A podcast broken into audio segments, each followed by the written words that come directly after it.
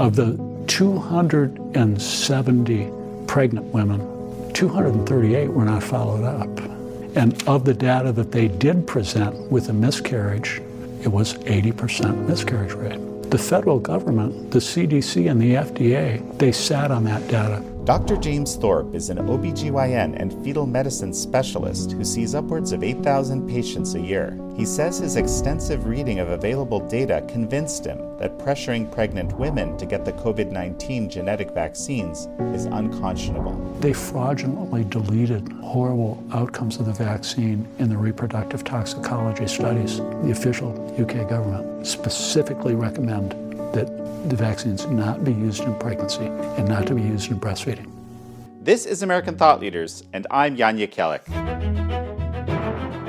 Dr. James Thorpe, such a pleasure to have you on American Thought Leaders. Jan, thank you so much for your time, and thank you so much for all you do on this amazing platform. You are an OBGYN doctor, you're a maternal fetal medicine specialist. I want to make sure I get that right. You just recently published a paper COVID 19 vaccines, this is in preprint, the impact on pregnancy outcomes and menstrual function. You're also, I, think you told me, on track to see 9,000 patients this year, which I find almost unfathomable. Why don't you just tell me a little bit about your background? Sure. So I'm 69 years old, uh, and I have um, been doing high risk obstetrics, which is my passion. Um, I've been doing it for over 43 years. Went to medical school at Wayne State University School of Medicine and did an OB/GYN residency for four years at University of Colorado in Denver. Served with the Air Force active duty for three years, then went back to University of Texas Houston to do a fellowship in maternal fetal medicine. And so spent the first half of my career in Kansas City, second half of my career down in Florida, where I currently reside with my beautiful bride, Maggie. And I work, I do full time telemedicine, and I work through a company um, in the Midwest, and it's primarily with about eight offices in uh, both suburban and urban and rural areas, about eight different locations in Missouri and Illinois. And uh, I love what I do. And so, well, you don't typically connect obstetrics with telemedicine, or at least I don't. I mean, how does that work exactly? You mean like delivering a baby through a computer screen? yes, right. that's what I'm asking. Right. That's a brilliant question, Jan, and technology has developed. No, I'm just kidding.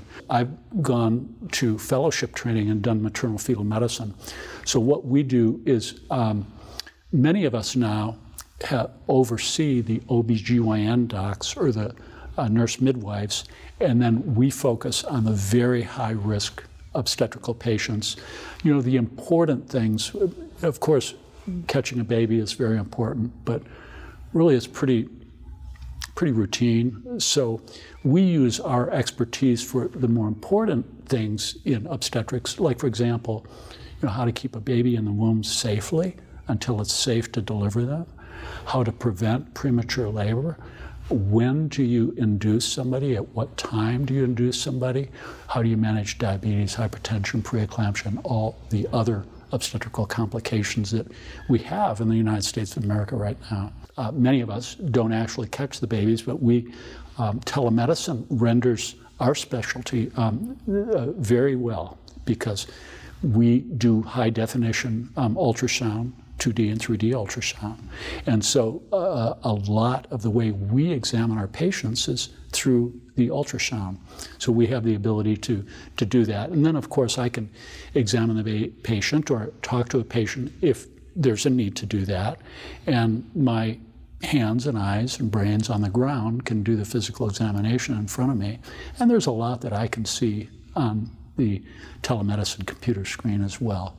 Um, it's it's it's very very effective for me. I'm actually seeing about three times as many patients as I did before I retired, and that's because I'm able to devote all of my time to all of my patients and not drive all the way around the geography of two or three states.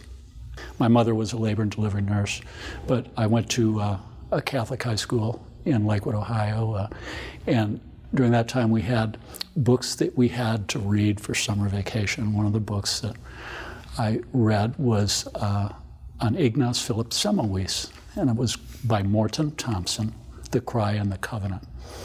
And it had a really huge impact on me as a high schooler. And I kind of knew what I wanted to do after I read that book. And there's several parts of that story that are really intriguing historically to me. Um, number one, in, in the mid 19th uh, century, in the 18, mid 1850s or so, Ignaz Philipp Semmelweis was an attending obstetrician at Vienna Lying-in Hospital. And unfortunately, at that time, obviously that was a pre antibiotic era, but Jan, if you can fathom this, almost one in two beautiful, young, healthy, pregnant women that went into Vienna Lying-in Hospital to have a baby died. Mom died, went out of the hospital, the morgue, never to see her baby again that she delivered. And it so happened that Vienna Lying-in Hospital, all the attending physicians and all the physicians in training were going down to the morgue to do their vivisections, their uh, autopsies. And there was nothing known of bacteria or viruses or infection or health, you know, the safety of washing hands. That wasn't known. But Ignaz Philipp Semmelweis figured it out. They had all of these contorted theories of how the women were dying, and, and it's so analogous to what's going on today in so many different levels, Jan. So the what I would like to call, and I refer to the American Board of OBGYN authorities of his day, did the exact same thing. Did the American OBGYN the Board of OBGYN and American College of OBGYN and the Society for Maternal Fetal Medicine are doing today. There's nothing new under the sun, as it says in the good book of Ecclesiastes. What has been done will be done again. And so I guess we have to sort of mention a little bit about the story, right? So Semmelweis, you know, had this brilliant idea that people should wash their hands. And then what happened? It turned out that he did an internal study, and what he did was uh, one floor would wash their hands and another floor would, did not. So he performed really the first randomized prospective trial in medicine. He performed it, and he figured it out that what he called contagion. They had all these other goofy theories of miasma and things floating around in the air, and um, it, it made no sense why did it not make any sense? Because he was an observant physician. I love that about him. And number two, and I've tried to model myself after him, I do not follow the crowds. Never have, never will.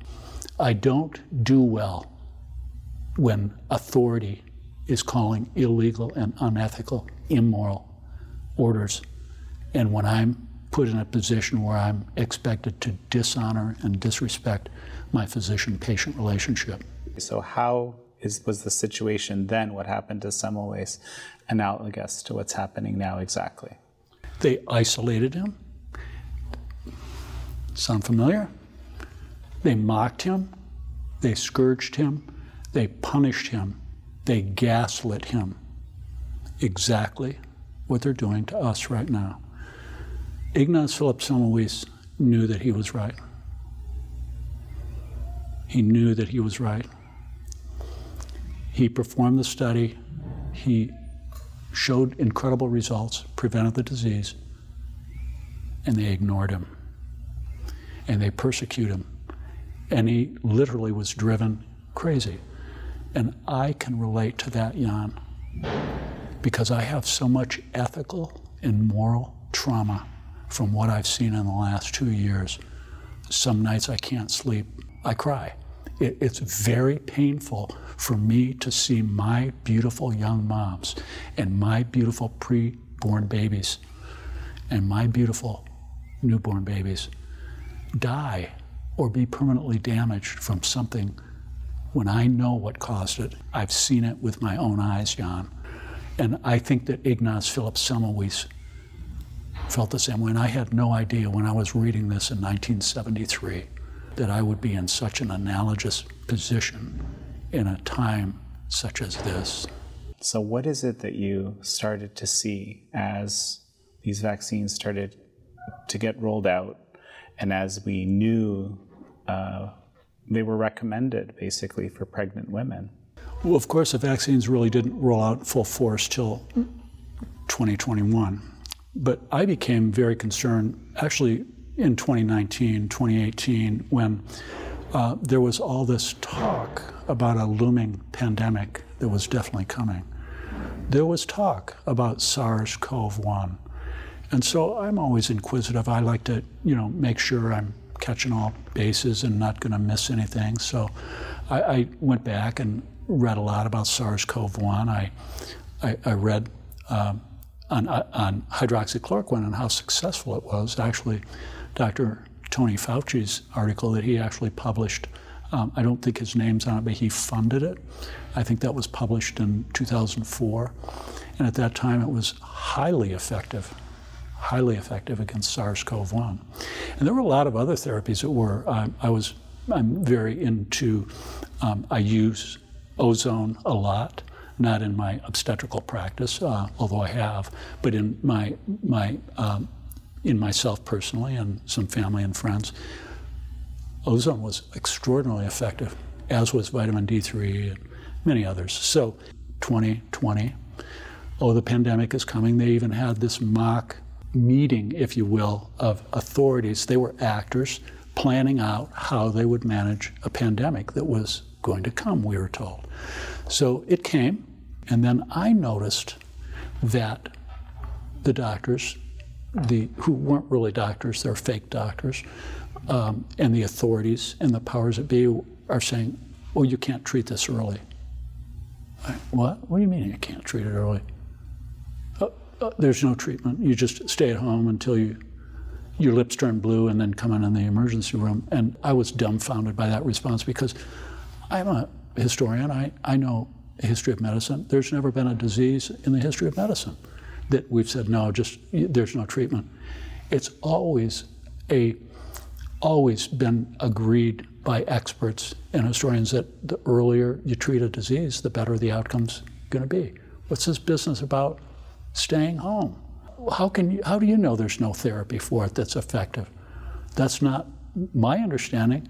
So, with my research background and with my medical background, and never taken funding from for any of my hundreds of projects that I publish, I haven't taken any funding from any of the pharmaceutical companies. I, I never wanted to take the money because we all know that 90% of grantors that give money for research 90% of the investigators will always follow the fiduciary leanings of their funder, and that's a fact of life. And I didn't want to be tied to that. So um, I designed a randomized, double blinded clinical trial in the summer of 2020 saying, this is how it has to be done. I wrote it up, I published it on social media, and, and I sent it um, to everybody I knew. So basically, you're saying, you, you said if you're going to roll out this warp speed vaccine, this is what you need to do mm-hmm. in order to test it properly, to yes, be able to assess it. Yes. And but no one seemed to be interested in your methodology. I got laughed at. Okay. I got laughed at. Of course it's going to work and the rest is history. It was rolled out. Now, 6 months into the rollout, and this is really important, when I looked at the VAERS data, Jan, I was dead wrong. I was dead wrong. I hypothesized a five-fold increase in death in 10 years. Are you kidding me? There was a 20 or 25-fold increase of death in six months out of VAERS compared to the other vaccines. And I was then really upset uh, and, and rather depressed because had we done that randomized controlled prospective trial and started it, by the, by the summer, or by September 2021, we could have had my committee, a committee, a committee around the world to look at that data and say, this vaccine is killing people. Take it off the market. That's what would have happened if they did the randomized, double blinded, placebo controlled trial. They didn't do it. And I think they purposefully didn't do it. So that's my story leading up to the rollout of the vaccine, which was December 1st, 2020. And that's when they shipped it out worldwide. And by mid December 2020, then the injections were starting around the world. Okay, so then you started seeing some impacts among your patients. Is that what happened? Yes. Um, I saw um, horrible outcomes. Um, and I will say this I personally didn't see death and destruction from COVID 19 disease itself. Really, nothing more than what I've seen over the last 20 years with flu. Um, I really didn't.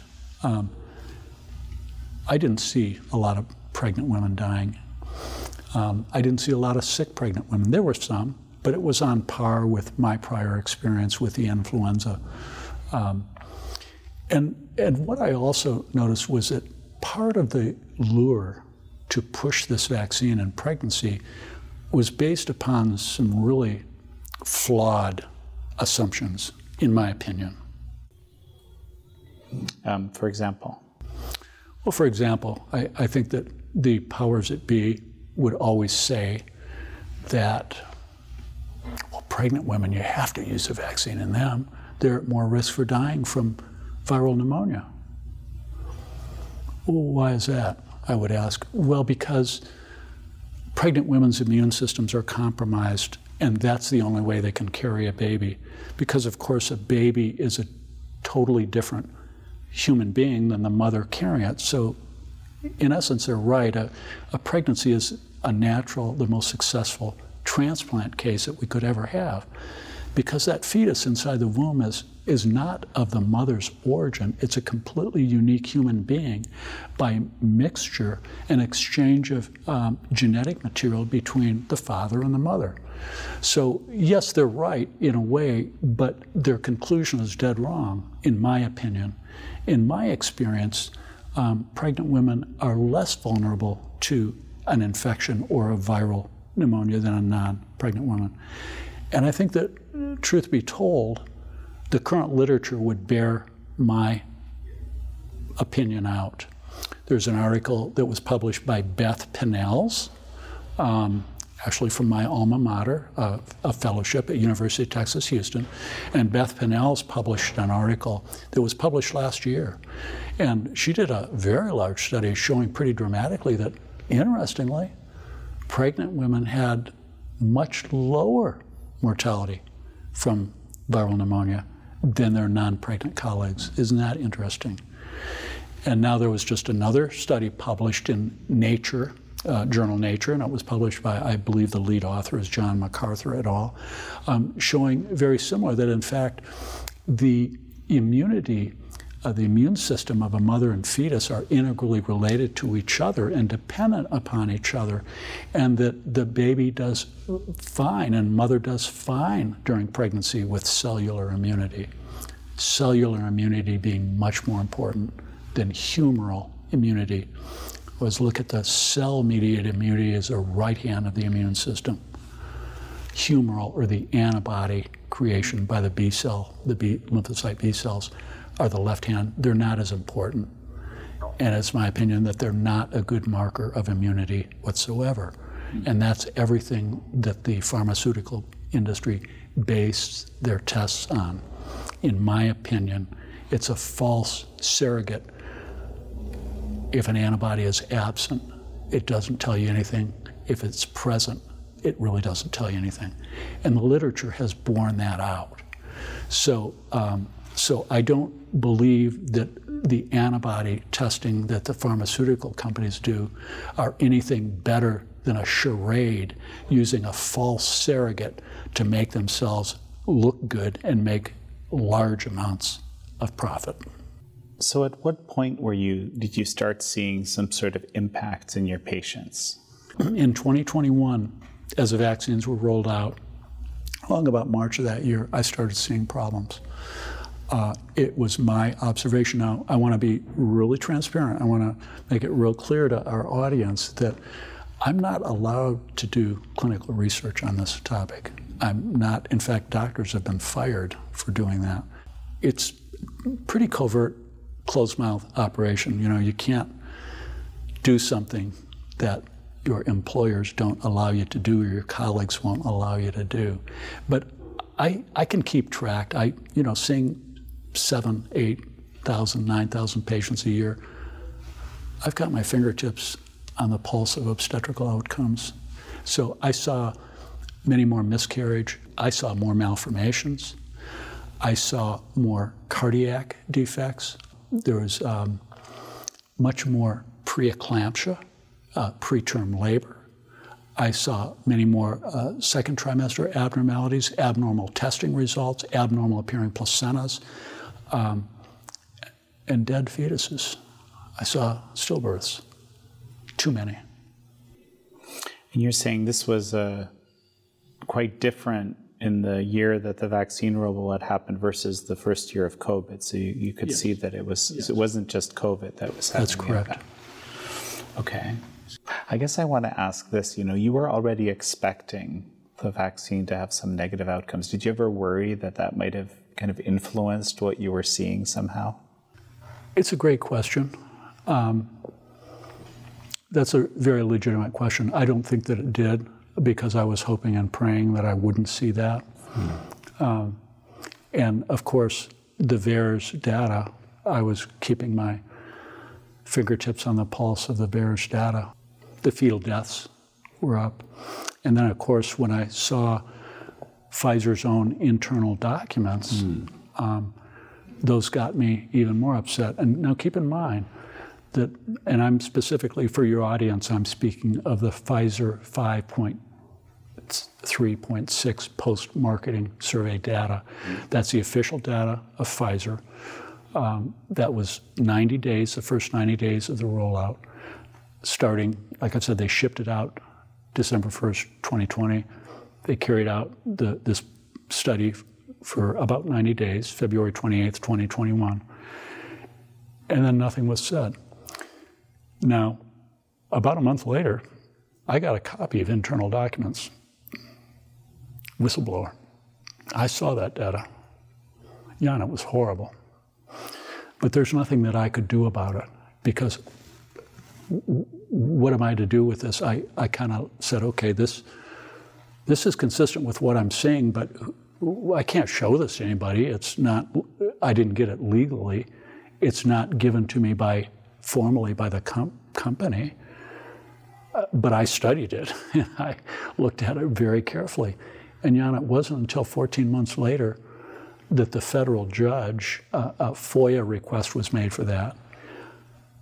Pfizer wanted to hold it up for 75 years, which, you know, I would have been long gone to heaven dancing with Ignaz Philipp Semmelweis or something. But I, I think that it, it, was very, very disturbing because why would they want to block something for 75 years? Doesn't every world citizen deserve to know what that was? Because by that time there were billions of injections given all over the world.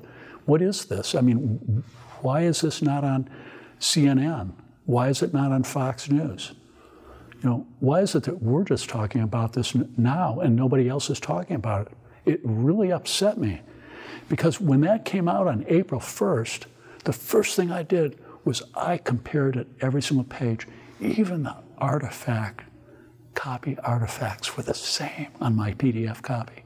Every dot, tittle, comma from page zero to page one was identical copy that I had, and then it was boom, and then I continued to follow that, and I would keep following avalanches of data after data after data after drop showing actually worse outcomes than VAERS.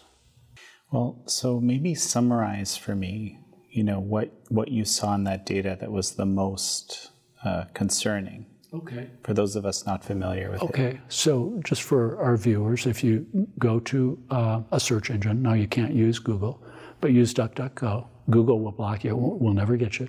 And just type in Pfizer, P F I Z E R, 5.3.6. hit search, and you'll come up with a, a website. There's many different sites that it's published on. They're all the same, but the one that's easiest that I find going to is phmpt.org, and that's public health and medical uh, medical par, uh, practitioners for transparency. phmpt.org. Pull that document up, click on it, go to page seven. On page seven, there's table one. In table one, fatal outcomes 1,223 fatal outcomes. That's less than 90 days, John. I told you my experience as a medical student when I was 24 and Wayne State University, just 26 deaths. That's ripped off the market. What was the difference in those 47 years? It's hard to extrapolate and figure out because it was so unprofessionally done. Um, of, if you go down to page 12 on that same document, it's got the obstetrical outcome, which we talked about. And if you look at that carefully, it's very poorly done, very poorly written uh, on Pfizer's part. Horrible. Um, bad language, uh, I, I, mean, not professional language, not the appropriate language, but their uh, miscarriage rate was uh, uh, north of 75%, 80%. Their miscarriage rate. Their miscarriage rate was 80%. percent mm hmm Yes. Okay, explain that in another way. In the data that they presented on page 12, and I've read it and I've studied it for a year, it's very disjointed, it's not well written, but as of the 270 pregnant women, 238 were not followed up. And of the data that they did present with a miscarriage, of those that they did follow up, it was 80% miscarriage rate. 80%. And I, I want to bring it to your attention, Jan, that the federal government, the CDC and the FDA, they're corrupt. They're corrupt. They sat on that data. I'm not an anti vaxxer. In fact, I didn't really believe what they were saying at Children's Health Defense. It wasn't until 2020 when I really took RFK Jr. and Dr. Andy Wakefield seriously, and I looked at the data that they accumulated in Africa. Jan, it is bloody disturbing. Um, and basically, what they did was they covalently bonded the pregnancy hormone HCG to the vaccine antigen. They purposefully distributed throughout the entire continent of Africa to sterilize young, beautiful daughters of our Most High God. That's not an allegation, that's proven. And they proved it with patents, they proved it with publications, and they got caught with their pants down as much as they wanted to deny it. Now, I find it really interesting. I, have gone back and I've studied all the African doctors. You know, I spent some time in Africa over there, not, not enough. But I really realized that what they did was a purposeful, heinous crime to take the fertility away from one of my patients. I don't care what country they live in, that is not okay with me. And God bless Dr. Andy Wakefield. He's been so persecuted for pointing that out, as has RFK. And, you know, I apologize to them because I didn't really, it took me till 2010 to wake myself up. I was dead wrong. I made a mistake. I did an academic metanoia, if I will, and I apologize to the people that I might have uh, insulted or might have um, made feel bad because I thought the vaccines were indicated. I, I was brainwashed. But I think that it's crucial to understand that what they've done with this vaccine is much of the same with what they did. I know they're different vaccines, it's an mRNA vaccine, it's different. But some of the proteins that are coded for by this man made mRNA code for a molecule that's very similar to the molecule that holds the baby in the womb, syncytin. So, just like the HCG covalently bonded, they spent millions doing that in the lab. for the sole purpose when that w- woman in Africa got the, the young girls getting that 10, 11, 12 years old, getting them repeatedly. When they got those vaccines, their body developed an immune reaction, autoimmune reaction to the pregnancy hormone HCG. So when they get pregnant and the HCG levels go up, their antibodies made by the T cells would drive up dramatically, bind to the HCG, neutralize it.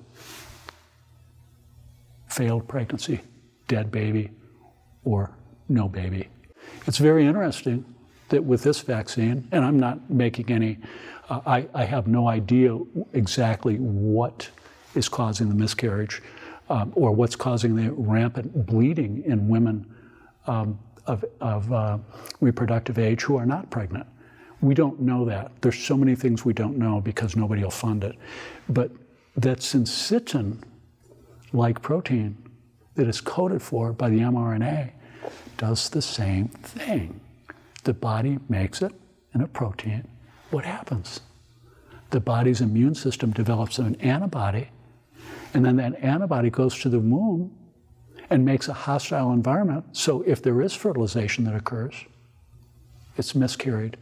Or if the pregnancy does continue and there's not enough antibody, you know, the pregnancy will go on for a time such that it's lost. I want to jump to your paper because I think you have made some really, you did some really, really valuable work here. Thank you, Jan. Um, and so, again, COVID 19 vaccines, the impact on pregnancy outcomes and menstrual function. So, can you summarize to me? I mean, of course, you're, you're one of a number of researchers that worked on this. And I was going to point that out to you. It wasn't me, it was really, uh, there's seven of us, and um, the least of which is me. Okay. Um, so we have Miss Claire Rogers. Um, I'm her wingman, I like to say. And then we have Dr. Um, we, we, have, uh, let's see, Michael Deskevich, PhD, who's a um, brilliant PhD mathematical modeling expert. We have Stewart Tankersley, who's an incredible colleague and whistleblower, military whistleblower. He's a physician uh, and a friend. Um, and then we, we also have Megan Redshaw, who is an attorney, and she's lead counsel with uh, RFK's group, uh, Children's Health Defense, and, and also with Trial Site News. Uh, brilliant attorney, brilliant writer. Um, and, and we also have uh, Dr. Peter McCullough, who I know that uh, everybody knows. And we, I, I also have Albert Benavides. Albert Benavides is the expert in the world on VAERS. And he travels all over the world. He's developed dashboards. He's not a physician. He's been in the medical billing profession. He's sharp. So maybe you can summarize for me what you found. To set the stage, I wanted to compare the, the vaccine influenza since we started using that in 1998 um, in pregnancy, and then compare it to the outcomes of the COVID 19 vaccines that have been used. So, understand we're looking at about 288 months for the uh, of usage for the vaccine, influenza vaccine in pregnancy. Only about uh, we've got about um, you know say 18 months or so of the data from the COVID 19 vaccine in pregnancy. So, what I did was I simply uh, interrogated the VAERS database and I looked at for pregnancy complications that I've seen in my experience. Um, mostly, I looked for things that were highly related to inflammatory nature. It's been known in my field for 50 years that anything that causes inflammation in pregnancy is deathly and dangerous and um, injuring to the developing embryo and fetus. So I looked at all of those causes. I picked out first, before pregnancy, the miscarriage, uh, the uh, abnormal menstruation, explosion of abnormal menstruation in women of reproductive age to the tune of 1,200 fold. I'm not talking about 12,000 uh, or uh, 12, 1,200 uh, percent. I'm talking about 120,000 percent. 1,200 percent increase in abnormal menstruation. Something's going on there. And then we also noted a substantial increase in miscarriage. Now, this is comparing the COVID 19 vaccine to the influenza vaccine, same database. I saw a substantial increase in cystic hygroma, which is an abnormality in the developing fetus embryo, long about 10, 12, 14 weeks, where there's an abnormal development of the lymphatic system and the lymphatic channels that drain into the venous system. Um, saw a dramatic increase in cardiac arrhythmia, irregular heartbeat in the fetal heart. Saw a dramatic increase in fetal cardiac abnormalities and malformations. Saw a substantial increase in fetal cardiac arrest, absent fetal heart. Saw a substantial increase in uh, abnormal placentas. Uh, the placenta doesn't serve the baby well. Dramatic reduction in birth weights. Um, what we call intrauterine growth restriction, a dramatic increase in preterm labor, saw a dramatic increase in abnormal uh, blood flow to certain various organs in the fetus. And we look at um, sophisticated Doppler velocimetry measuring the blood flow velocity in certain blood vessels in the umbilical artery and in the ductus venosus and in the umbilical vein sometimes and in the ductus arteriosus in the middle cerebral artery, all doing surveillance. Um, the non-stress test where we would monitor the fetus for 30 minutes with a continuous heart rate monitor. So those testings were dramatically abnormal. And then, of course, um, stillbirth. It's hard to fathom what studies need to be done to confirm all of this that this is this is actually a cause of the this is actually caused by the vaccines? It's hard to undo it because i believe probably purposefully they've lost a follow-up and they've crossed over. They did a crossover. So some of the patients in their phase one phase two and phase three that got the placebo were crossed over. So we'll never have that data it was permanently, permanently. So explain what that means. So, uh, the part of doing a randomized controlled prospective trial, you have pristine, you don't have bias. So you're randomizing a patient to either getting the real treatment, the vaccine, the vaccines, or getting a placebo, which is fake. Um, and when you do that, you eliminate bias if it's done appropriately and if you include a large enough number. So what they did was they never, they, and I believe purposefully, they're not dumb, they wanted this to be concealed. So they never kept a pristine placebo group. Mm-hmm. They ended up crossing it over and treating those patients that got the placebo group mm-hmm. with vaccine, real vaccine. And I think they, they said that they did it because, you know, for humanitarian reasons, right? Yeah for humanitarian reasons to uh, get their 80 million, 80 billion dollar profit margin. You know, people will want to discredit VAERS data, which is a governmental database, saying, "Oh, it's and no, it doesn't prove causation." No pharmacovigilance tools ever proved. It wasn't proven back in 1976. That's not the function of a pharmacovigilance tool. The function is to pick up safety signals. The safety signals that the CDC recommended that needed to be acted on is an odds ratio of two. Listen, our odds ratios are so far off the graph that I had to make the x axis logarithmic. So instead of going one, two, three, four, I had to go 1, 10, 100, 10,000, 100,000. Otherwise, if it were on a linear x line, a linear graph, this, the data point would be a mile out to the right hand of my screen. It wouldn't be visible. And if you look at the yellow card, the UK yellow card, same thing. It's worse than VAERS.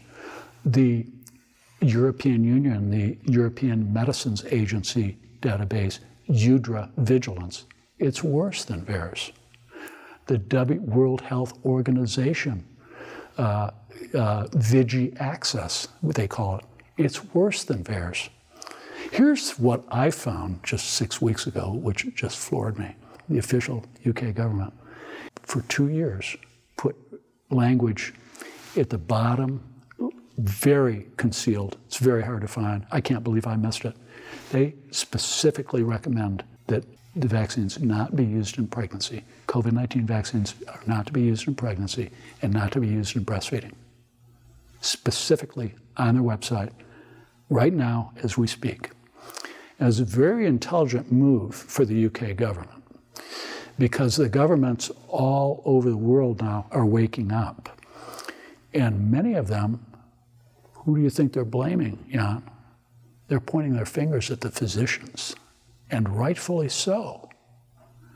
Because it's not the bureaucrats or the politicians or the board that have a physician patient relationship that they have to honor. Where does the rubber meet the road? The rubber meets the road where a physician does his or her own due diligence and they counsel their patients. So the UK data is it's always been there. They've always put it in there, but they have plausible deniability, you see. So when the governments uh, like so, say in the United States, they haven't made they don't have that hidden anywhere that I can find it. The US government doesn't have that excuse, but the UK government does.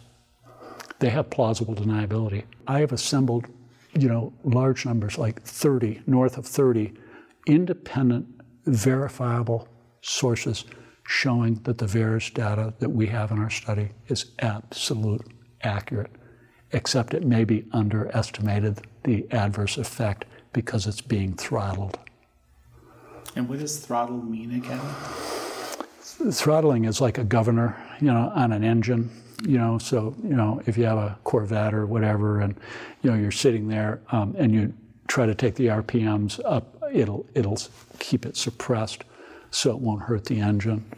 Same thing is what the FDA, uh, CDC have done and, and uh, Albert Benavides has convinced me. I've spent hours with him going through, I mean, just unbelievable, unbelievable data, clearly showing that they've hidden They've taken uh, deaths out.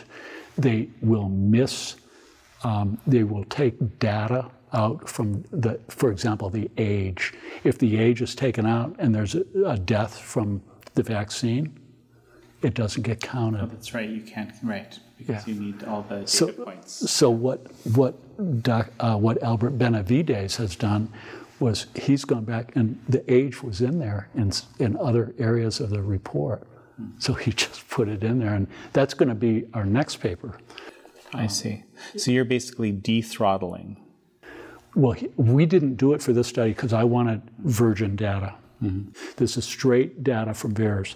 Our next study after this, uh, uh, we're going to start working on is we're going to use uh, de-throttled data. Now we can't de-throttle it all because they've done a lot of sneaky things, but he can de-throttle a lot of it. Um, just from pulling from different uh, parts of the database. That's right. Right. Pulling from that's absolutely right. And you mentioned um, breast milk, right? I think this was in the the UK information. Um, so there is there have been reports of this the mRNA uh, appearing in breast milk, from what I recall. There's two reports that I'm aware of two reports, one published this year and one published last year. And what they're finding is that there is intact, I call it PU mRNA, that PU is pseudo uridinated mRNA, intact in the breast milk. And I have to tell a little story of why that's so deeply disturbing to me. First, understand the first lie that we were told was that the vaccine stays in the arm. That, that, that, was nonsense. They knew that. The vaccine doesn't stay in the arm, it's in the bloodstream within hours, and it breaks every God made barrier to protect the human being from dangerous substances. Now, in order for it to go from here, it's in a lipid nanoparticle, then it goes into a cell. Pick any cell in the body. But here's the bizarre thing, and what's really scary to me about this study is that the mRNA is reprocessed within the cytoplasm of the cell. and it's made into another lipid package. Um, so we, we, it's a by pinocytosis, um, a fat layer, kind of the, like the lipid nanoparticle, except it's not that. It's, it's a natural fatty la- layer like a lysosomal membrane or exosome. It covers the mRNA, it protects it, and then by pinocytosis, it's transported out the cell. Then it goes to the mammary gland, and then the reverse process occurs. It gets intact into the exocrine cell of the milk duct uh, gland that's making it, and it's excreted intact. So, so think about that. This mRNA, PU mRNA, is being sent to every, possibly every exocrine gland in the body, your sweat glands, your salivary glands, nasal secretions, eye drops, maybe, you know, vaginal secretions, cervical secretions, semen. It could be in all of those. Normal mRNA only lasts about 20 minutes, half life of 20 minutes in our blood, because it's immediately taken out by the um, metabolic enzyme machinery. Not so with DNA. DNA is very stable. We can, it stays in the blood for a long time. In fact, we use um, fetal DNA that, that is uh, excreted in mom's blood to do genetics on a fetus. We've been doing that for 15, 20 years now. DNA is very easy, it's very stable. RNA is not. But pseudo man made RNA lasts a long time. And that's scary. So is it coming out in our sweat, in our spit, in our breath, in our saliva, in our semen, in our cervical secretions? We don't know. This is all stuff that was incumbent upon the government and the pharmaceutical companies to study before it was rolled out. This is an event that could potentially severely adversely affect generations to come. I'm not saying that's what's happening. What I'm saying is it's possible. We now have two studies, very clearly two studies. The study by Aldén and colleagues earlier this year, and the study from Zhang and colleagues last year that clearly show that the mRNA, the pseudo uridinated mRNA, is reverse transcribed. That means it's an enzyme, reverse transcriptase takes it from mRNA to DNA and gets incorporated into the DNA genome, possibly permanently. Now, I think those were in vitro, right? Those studies. were in vitro. Right. Very so it's again something else that needs to right. be studied in vivo, like in the body. You're spot on. That's correct. So, so I mean, what kinds of studies, you know, would typically be done to understand the impact of pregnant women, both short term and long term? That's a brilliant question. Uh, thank you for asking that. Um, as we speak, uh, I'm I'm working with Dr. Ryan Cole, and we have a team we've assembled a team uh, of folks, um, one from Europe, uh, Aga Wilson, and Tiffany Parotto from, she's from Florida here, and also Brooke Jackson and myself. And we've designed um, some studies to move forward and to gain more understanding of what's um, in the placenta and also what's in the endometrium of these women that are causing severe adverse menstrual dysregularities. Understand that your question is so good and nobody's funding it. So we have to fund ourselves. And we're moving forward with ourselves as best we can study this for, for our patients to give some hope. How do we treat these things? We don't know how to treat them until we know what the exact cause. Um, we do believe, I do believe that, you know, the vaccine uh, damage and injury and death is mediated by multiple different mechanisms, um, including inflammation, at least in the fetus. Um, what we and, and, I think that the the study by Palmer and Bhakdi pretty much showed that that spike protein um, vasculopathy or endothelitis is what's killing the people that get the vaccine that die. They've shown that pretty conclusively. I, I think the same thing. Can you just uh, say that in layman's terms? So Dr. Palmer and Dr. Bhakdi, two brilliant um, investigators. So the spike protein, which is made by the pseudo uh, uridinated mRNA, is pr- stealing all the energy from the usual household energy requirements of the molecules in the cells. And it's stealing that energy, diverting it to creation of spike protein. The spike protein is severely damaging to the lining of cells, causes severe inflammation, necrosis, and damage. I think you just probably saw that recent article this past week where there's vaccine injury due to severe damaging um, of the brain tissue.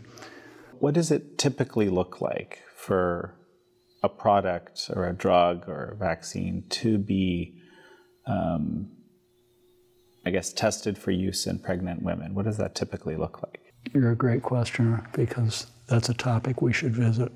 Before you ever introduce any drug in pregnancy, you, you have to do a couple of things. Everybody knows you don't have to be a doctor or a nurse or a mechanical engineer or have any education realize that you don't ever use a foreign substance in pregnancy. You don't ever do that.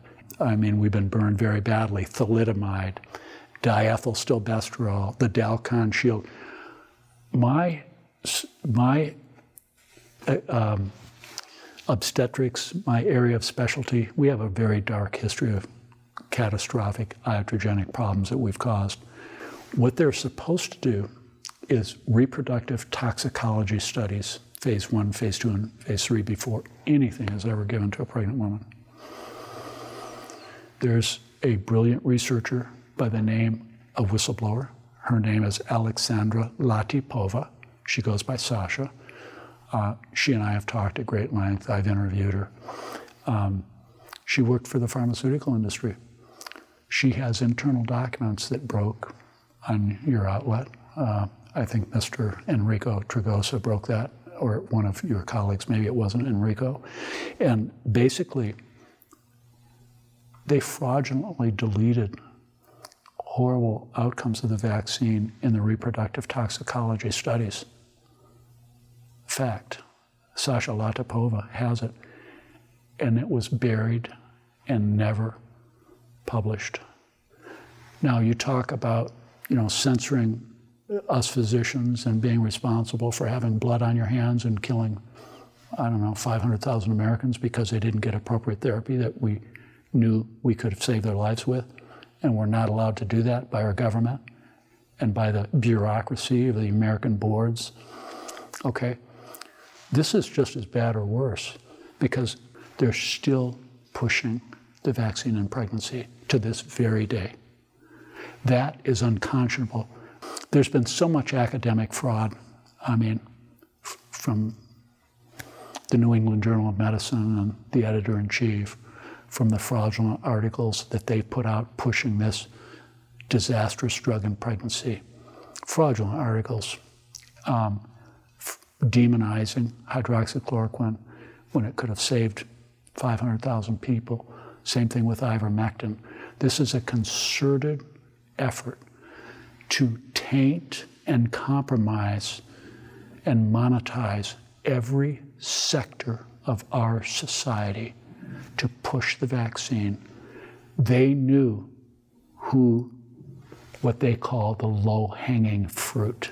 You know the COVID uh, Coalition Core, CCC, Department of Health and Human Services, put out not tens of millions, not hundreds of millions, not billions, tens of billions of dollars to manipulate every single sector of our society, all the medical boards, all of the media, the legacy media, the mainstream media, all of the IT companies were in on this. There's internal communications leaking, Twitter, um, Facebook, um, all of them ganged up and pushed the vaccine. They used rock stars, they used athletes, they gave money to churches, they bribed physicians.